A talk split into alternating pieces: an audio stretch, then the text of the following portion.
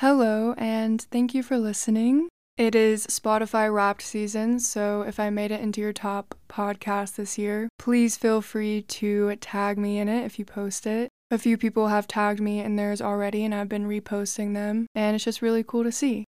Anyways, I think I want to try something different for the intros, because Spotify has a Q and A feature, or I guess kind of like a comment feature now. I thought it would be cool to read one before we get into today's episode. So someone commented on last week's episode, The Murder of Marilyn DePew, Where's Dennis? And Ashton said, "Isn't this the story that inspired the beginning of Jeepers Creepers?"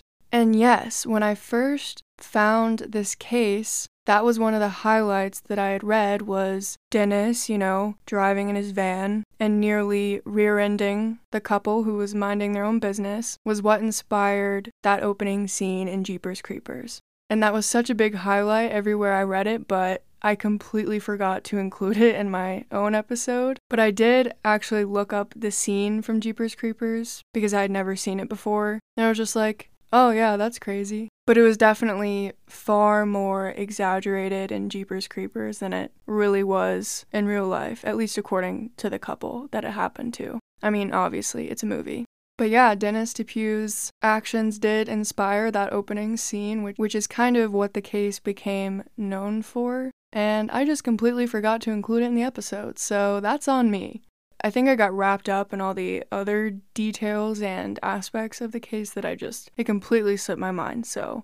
And again, I'm sorry for making that a two-part episode. I know it was like very short episodes with, you know, a week in between them. That sucks. But I'm happy to say I'm actually caught up this week. I've already made an hour of bonus content for the Patreon, which will be relaunching in January twenty twenty-four, the Pallor Mortis tier anyways, and I already finished my script for next week's episode, so at least in the near future there won't be any more delays or super short episodes.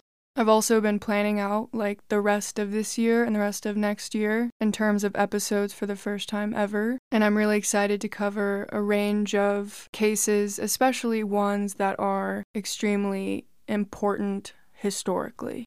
Okay, I'm rambling now. Um, let's just get into it. Okay, this first story involves a very creepy bus driver. Hey guys, this is my second time posting on here, unfortunately. This happened a few years ago when I was seventeen. I used to visit my brother and sister in Tempe, Arizona during school breaks because my town was incredibly boring. While they were at work, I'd go off and do some exploring on my own. One day I decided to get on a bus and head to the mall. The bus I got on was called the Orbit. They're free and they're small buses, like half the size of a regular one. It took two buses to get there with a stop at the station in between. I went and did my shopping and took the first bus back to the station. Whilst waiting for the second bus, I met this guy around my age and we made conversation. I asked him what bus I should take because I wasn't familiar with the streets, and he pointed me to the right one. I get on the bus and the guy gets on as well, and we continue our conversation for a while till he gets off. I put my earphones on and space out, watching the sun start to set. After a while, I realized that none of the streets looked familiar to the ones I had seen earlier. I start to get a weird feeling in my stomach, so I pick up a map that they have available and notice I'm on the wrong bus. I get a little nervous, seeing how it was already getting dark, and to make matters worse, my phone was on three percent. I know the buses go in a circuit, so I just sit back and try to figure out what time I'll make it back to the station to see when I'll catch the right bus. As I'm reading the map, the last people on the bus get off, and the driver starts talking to me. "Hey," he calls out from the front, "are you lost?" I was a little thrown off, but I told him that I had gotten on the wrong bus. He said okay, and then shortly after, he pulls into a really dark neighborhood and pulls over to the side of the road. I know buses usually have to pull over at stops for a bit if they're ahead of schedule, so I figured that's what the driver was doing. But instead, he gets up and starts to head towards me. He's a big man, around six foot, and maybe two hundred pounds. He grabs a map, sits down right next to me, and starts asking me a lot of questions like, "What bus are you supposed to be taking? Do you go to A S U? How old are you?" I was trying to be courteous, but as our conversation kept going, my heart was racing faster and faster. The last question he asked me made me start to tear up. Is anyone expecting you? I told him yes, my brother. He gets up and starts heading to the front. Finally, I thought. He gets to his seat and instead of sitting down, he shuts the doors and turns off the light in the effing bus.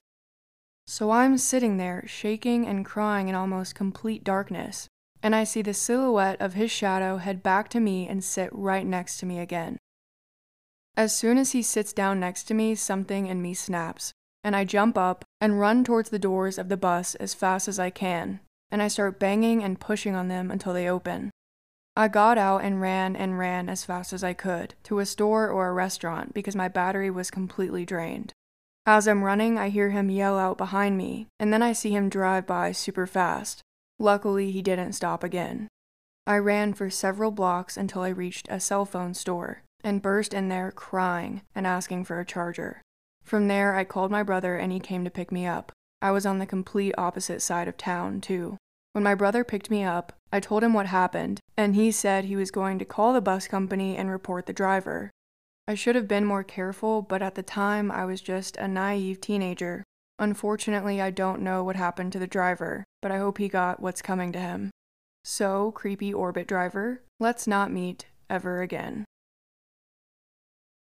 Okay, this next story involves a crazy wife and stalker husband, according to the O P. So a few years ago, I was coming back to work after taking some time off after an operation. I left a regional role for a contract one that meant a lot less traveling. It meant leaving a job I loved, but meant I could remain in transport slash facilities management at a senior level. For a while, it was great, but this was nothing like my previous role, and I wound up meeting an engineering supervisor, James. He was super helpful and twenty-eight years older than me. It started friendly, wanting to sit together over lunch and taking breaks the same time as me. I like to think I was a good manager, so I would bring coffee in for the guys on a Friday. But I did this randomly at all the sites. Sometimes coffee, sometimes pizza. Then when I was coming through the garage, he'd stop me in front of all the engineers and hug me. They'd make jokes about how sweet it was, as he was an older guy, and they all thought it was sweet. I pulled one of the other managers and said, "Don't you think it's a bit full on?" I was thirty at the time and just felt like he was super friendly. I was trying to fit in.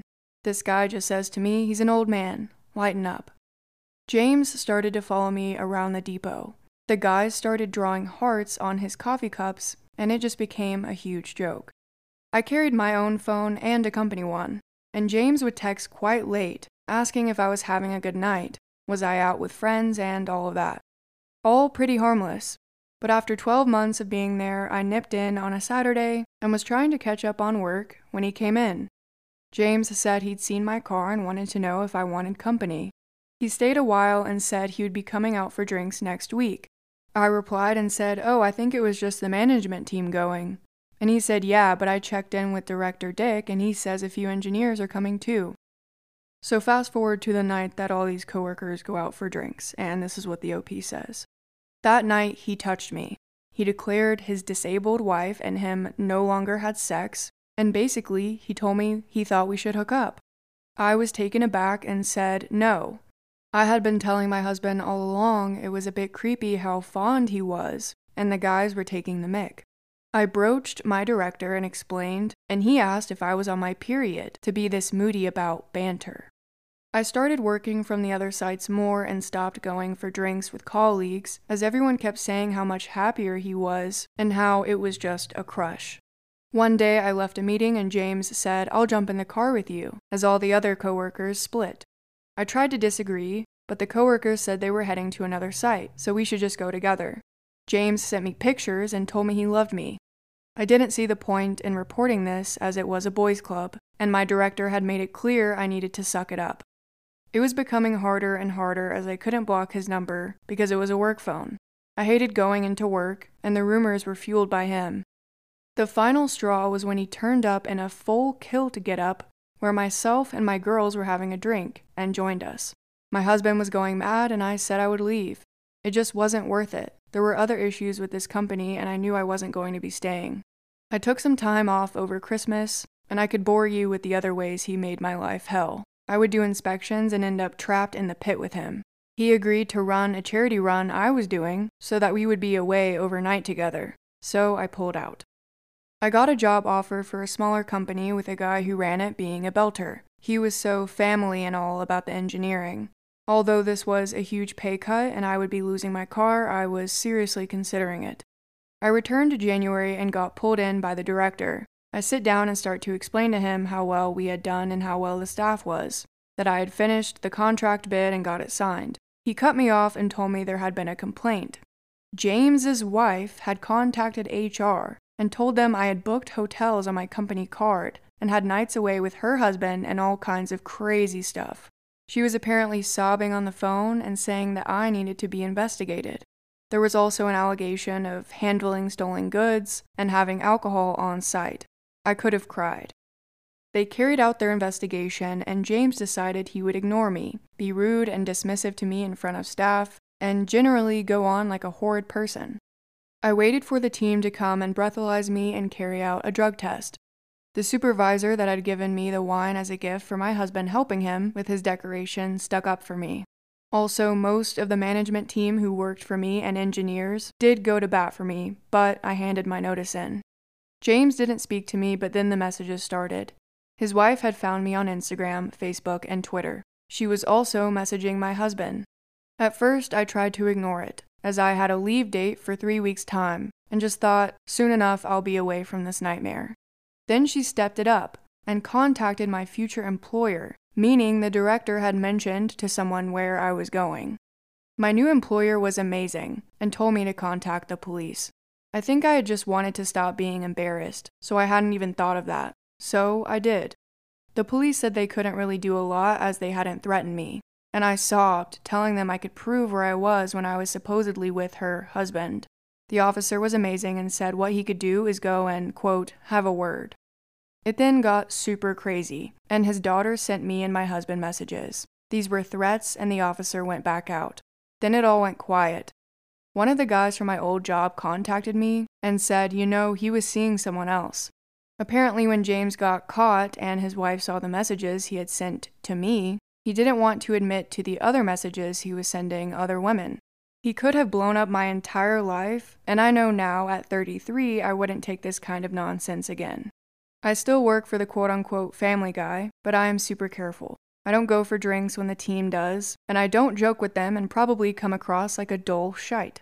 But I don't want to ever meet him or cause that again. I know there were things I could have done differently, and there are so many things I missed that proved James was nuts.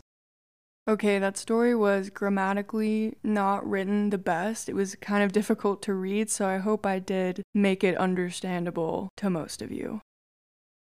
This next story will probably make you think twice about picking up a hitchhiker. I took in a hitchhiker that turned out to be crazy. As in, legit crazy.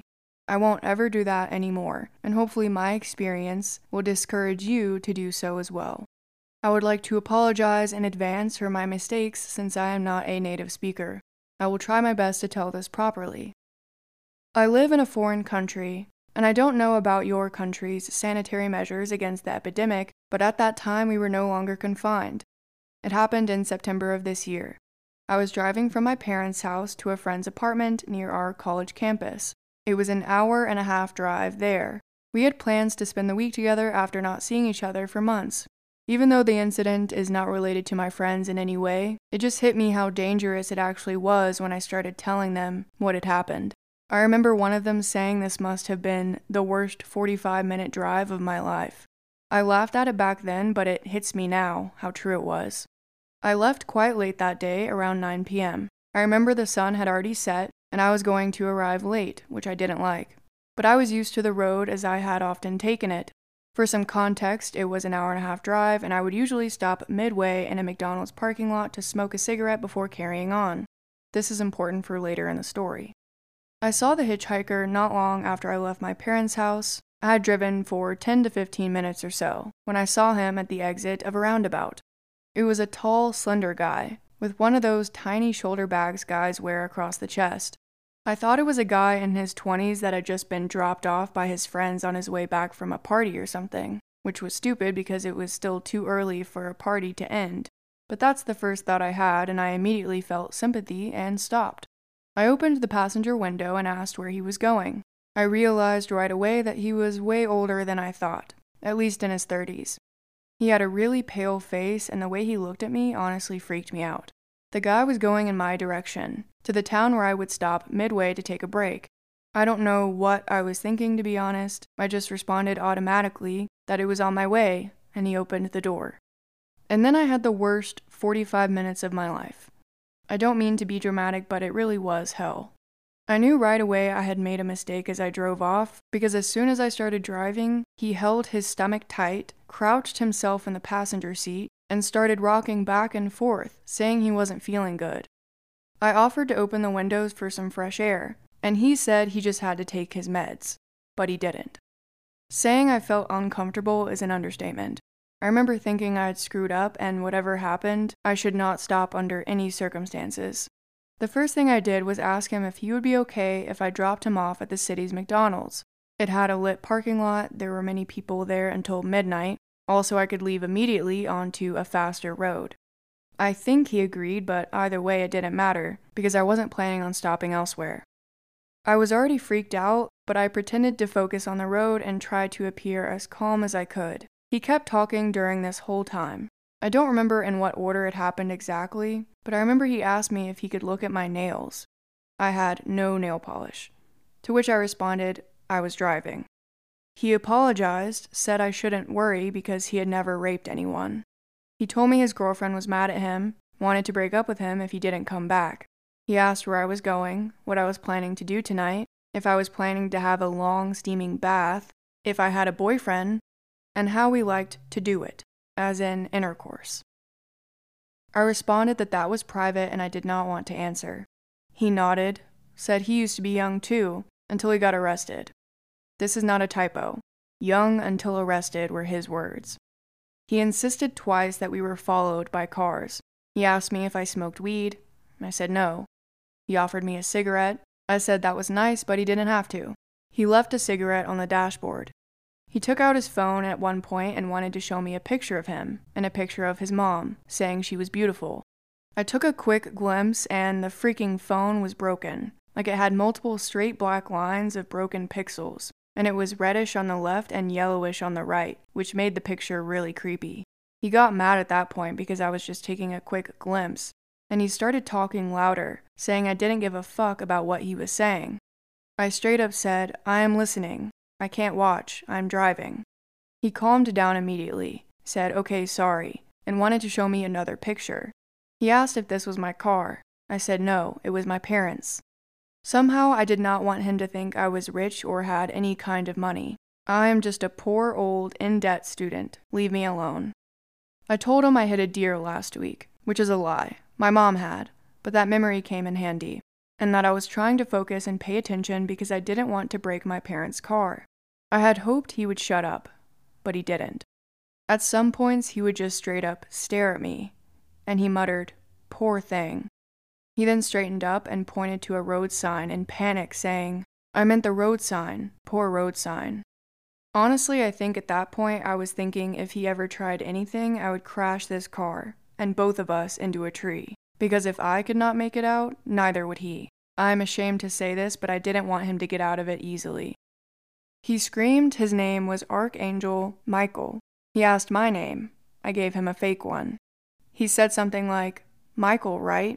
And crouched himself again in panic, rocking back and forth saying I shouldn't know his name. I just said, okay. To be honest, that was the only thing I would say in the end. When we came into the city where he had to stop, he asked if I could take him to the train station. It was almost ten p.m. and I knew there were no trains, no lights, and surely no other cars or humans present. I told him that we had already agreed to stop at the McDonald's. He nodded, yes, yes. He put a coin on the dashboard next to the cigarette. I stopped in the parking lot and did not park, just stopped right there in the middle of the way where I felt it was the most exposed. He just left saying, see you later, and I drove away very fast, never saw or heard of him again. I hope you will never take a hitchhiker in. I know I won't ever again. Also, crazy psycho hitchhiker, let's not meet again. This next story is a warning. T L D R. Stay the F out of Alachua, Florida rest stops. I'm a proud Floridian. At the time of this story, early two thousands, I was going to college in South Florida and lived with my family in my hometown in the Florida Panhandle. It's about a seven-hour drive up through Central Florida to get between the two places, so I mostly only went home for the holidays. It was Thanksgiving of my junior year, and I was excited that I had managed to rearrange my midterms to be able to leave campus three days ahead of everyone else. I was expecting to beat the masses of traffic and was hoping for a quick trip back home. My roommates wanted to have a last meal together before we all left for break, so I ate in the campus dining hall around four p m, and I set off for my journey around five thirty p m Around ten p m, I had just passed my two-thirds mark, where I always stopped at this little mom and pop's type of diner by the side of the highway to grab a snack, use the restroom, and call my dad to let him know I was okay. I didn't have a cell phone yet. Well, I hadn't been there since summer, and the place was out of business. So, a little bummed out that I wasn't getting my chocolate chip pancakes, I just kept going.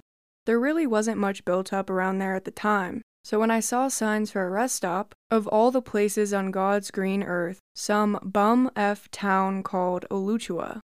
So I went and parked directly under the streetlight for safety and used the facilities, called my dad, et cetera. I didn't see anyone else there, except for a very exhausted-looking woman who approached me asking for directions, saying she was with her husband and two small children from Virginia, and they had made a wrong turn trying to get to Disney. So I left the rest area and was walking back to my car when I noticed a beat-up, unmarked, gray or bluish work van parked this close to the driver's side of my ninety-five Honda Civic. Yeah, okay, I thought, that's pretty weird. It had Florida tags on it, so it couldn't have been the ladies I talked to in the bathroom. I distinctly remembered she said she was from Virginia. I turned around and hightailed it back to the rest stop, promptly running into some random middle-aged guy with two little boys. Getting to talk to him, it turned out it was his wife I had spoken to, as she emerged from the bathroom a second later, and I felt comfortable speaking to him. I told him what was going on with the van and how I didn't know what to do. He said he'd go check it out. So he left the kids with his wife and strutted up to the driver's side of the van. He stood there for a moment before speaking. His voice awkwardly quivered, but we could hear him yell it from where we were standing some a hundred feet away. Quote, "Excuse me, gentlemen. We already called the police, so I'm going to have to politely suggest that you get out of here." And then he ran back to us, grabbed his wife and his kids, pointed to me with a swift, "You," and said, "Come on, let's all get in the car, now." And we ran together. So here I was, confused, sitting in the back of this stranger's S U V, while he went and used the payphone to presumably call the police. Meanwhile, the van peeled out of there. Like, I have never seen someone get the F out of there quite like they got the F out of there. They ran up on the curb on their way out. They burned rubber. It was almost comical. The cops got there, and I found out what happened. The man went to go check out the van, and he could see in it pretty well because I had parked under the streetlight. The first thing he noticed was that all of the seats except for the driver's seat had been removed. There was a guy sitting in the driver's seat and a guy sitting in the back, a tarp laid out in the back, and a bunch of other random items back there he couldn't immediately identify. Neither of the guys were reading a newspaper or a map or anything. They were apparently both just sitting there. It still makes me sick thinking about it. So, creepy guys in a van, let's never meet. This next Let's Not Meet story is about a nice Christmas Eve drive. This happened over twenty years ago. I was driving back home with my girlfriend at the time. It was Christmas Eve, and my mother's family used to hold a large celebration at my aunt's house in Estacada. This was my girlfriend's first time meeting with my extended family, but she got on quite well with them. We spent the majority of the afternoon and evening talking, playing poker, opening presents, and drinking an assortment of adult beverages. My girlfriend had been quite inebriated by the time we had to leave, therefore I'd be driving us home. It was around eleven p m or so. I was driving my girlfriend's car along Highway two eleven. Now, this stretch of road is surrounded by farms and dense patches of forest, and parts of it are unlit, but nothing to fear. I grew up in this area, so I knew this road like the back of my hand. The both of us were just driving and talking away, just two young lovers making the most of our moment together. There is a portion of the highway that descends down an enormous hill before crossing Deep Creek. Surrounding both sides of the road are thick forests. There are no lights. The only thing we could see was the area directly in front of our headlights. I drive down the hill, cross the bridge, and uphill through more forest. It's as the highway starts to flatten out that it happens. Something sprints across the road, so suddenly that I almost hit whatever it was. I slam on the brakes. I turn to my girlfriend and ask her if she saw it. She confirmed that she had, but she couldn't make out what it was. Maybe it was a coyote, as they are a fairly common sight in the area, but something felt off about it. Whatever it was that ran in front of the car disappeared into the woods next to the road. Coyotes don't usually just dart out in the front of cars, not like that anyway. For some reason, I decide to check it out. I turn the car around and switch on the high beams to better light up the forest in which this thing had vanished in. I step out of the car and walk towards the woods. I don't see anything. By now it feels like perhaps I've made a grave error. My heart is pounding, and the hairs on the back of my neck are standing at full attention, but I still don't see anything unusual in the trees. Suddenly the car's horn blasts. It's not a beep beep beep that you'd get if, say, your driver or passenger wanted you to hurry up and get in the car. No, this was a long, blaring beep. I'm sorry, I just had to say it like that. That's, that's how they wrote it. I walk back into the car and ask my girlfriend why she leaned on the horn like that. She said nothing. Instead, she pointed to a spot about fifty feet from where I was standing. I looked over in that direction, and that's when I saw it. Surely this was the thing that ran out in front of our car. It was a man. He was completely naked. His skin was covered in dirt and mud, and in one of his hands, he was holding a hatchet. He looked back at us, and then he smiled and waved to us, just before turning around and walking back into the forest. Needless to say, we got the hell out of there. Once we were safely driving again, my girlfriend explained what had just happened. While I was trying to look for the man in the area he initially vanished in, he circled back around and came out from another spot in the forest, beyond my car headlights. My girlfriend had seen something out of the corner of her eye, and that's when she saw him. Before she honked the horn, he was walking towards me, his hatchet raised as if about to strike me. We called the authorities once we got safely back home, but they never found anybody, or they did and just didn't tell us. But the officer we spoke to explained his theory. The man was obviously looking to ambush unsuspecting lone travelers for Lord only knows what reason.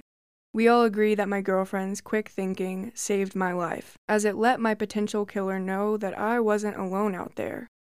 I moved back into the area recently, so I now drive that highway often. No naked hatchet man sightings yet, but I can tell you that I'm definitely extra vigilant now, especially near Deep Creek. This next story also occurred on Christmas Eve, but this time at the O P's home. This happened in twenty nineteen. I was in my second year of college and living in a townhome about a ten-minute walk from campus. I lived with two other girls at the time, but they were all back at their parents' house for the holiday. I work in healthcare and was working Christmas this year. A little bit of a backstory. There used to be four of us living there, but one girl had moved out due to issues with her boyfriend. He was a jackass who abused our kindness on allowing him to stay there. He was only supposed to come every so often, but basically ended up living there. We told her she needed to kick him out, after an incident with him one night after he got physical with her and verbally abusive with the rest of us. She wouldn't listen, and we told her we would have to talk to the landlord then. Long story short, she ended up moving out, and left on bad terms with us. On another side note, I have been in a physically slash mentally abusive relationship before, so I understand how things may have been going for her. I tried my best for two years at that point to help her open her eyes to the abuse and get her away from him. At this point, it was affecting everyone, and we didn't feel safe with him there, et cetera, so she moved out. Okay, back to the story. It was Christmas Eve, and I worked the next day, so I was getting ready for bed, locked the doors, turned the lights off, and went downstairs where my bedroom was. I was scrolling on TikTok for about an hour. It was Christmas Day at this point, when I heard what sounded like the chairs in the kitchen move. The kitchen is right above my bedroom. I thought maybe I was hearing the neighbors next door, as we share the same walls and sometimes they can be loud. But then I remembered one of them texting me asking me to bring in a package they were expecting. They were all gone. The noise was short-lived, and so I just brushed it off. Next thing I know, my bedroom door is being opened slowly. In this moment, I get a flashback and remember my second grade teacher telling us about the time someone broke into her house and she acted as if she was asleep, so if they were just there to rob her, they wouldn't feel the need to hurt her if she saw them.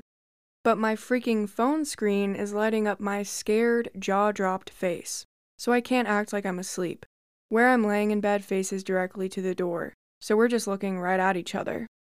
So there I was, laying in my bed, shitting myself, while this guy has one foot in my bedroom with the door cracked open. It felt like an eternity, but in reality was probably like ten seconds of us looking at one another. He slowly takes his foot out and closes my door.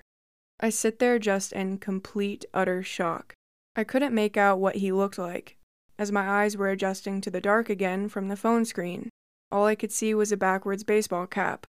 I knew I had to call the police, but my anxious ass knew if I called, it would alert my parents' phones that I called. Me being dumb as hell was like, well, I don't want to make them worry. Also, I was scared he might still be somewhere in the house, and I didn't know what he would do if he heard me call. So I text the guy I was seeing at the time and tell him, some random guy just broke into my house and came into my room. He snapped me out of it and told me to call the police. So I did. The dispatcher asked me if I felt comfortable to go unlock the front door for them so they didn't have to break it down, and I told her no way. I don't care if the door is broken. I'm not going up there alone. A couple minutes later, I see flashlights shining through my window. I hear the police knocking at the door and announcing themselves. They got in and asked me where I was. I came out of my room and they came and got me. They told me to wait on the back porch while two of them searched the house and one stayed with me. It was like that shit you see in the movies where they have their guns and they turn the corner with their partner and everything. They didn't find anyone, and I said nothing looked like it had been taken. They even tried to get fingerprints but were unsuccessful. They then started asking me questions and informed me that the back door was unlocked and had no signs it had been broken. I told them I locked it. Luckily, the guy I was talking to stayed with me that night, but I still couldn't sleep. I kept having to go check every inch of the house over and over. I placed chairs under the door handles on the front door, back door, and my bedroom. The next day, I informed our landlord, and she refused to come out and change the locks, and she never ended up changing them for the rest of the time we lived there. Every time I go to bed now, I triple-check all the doors. It doesn't matter where I am.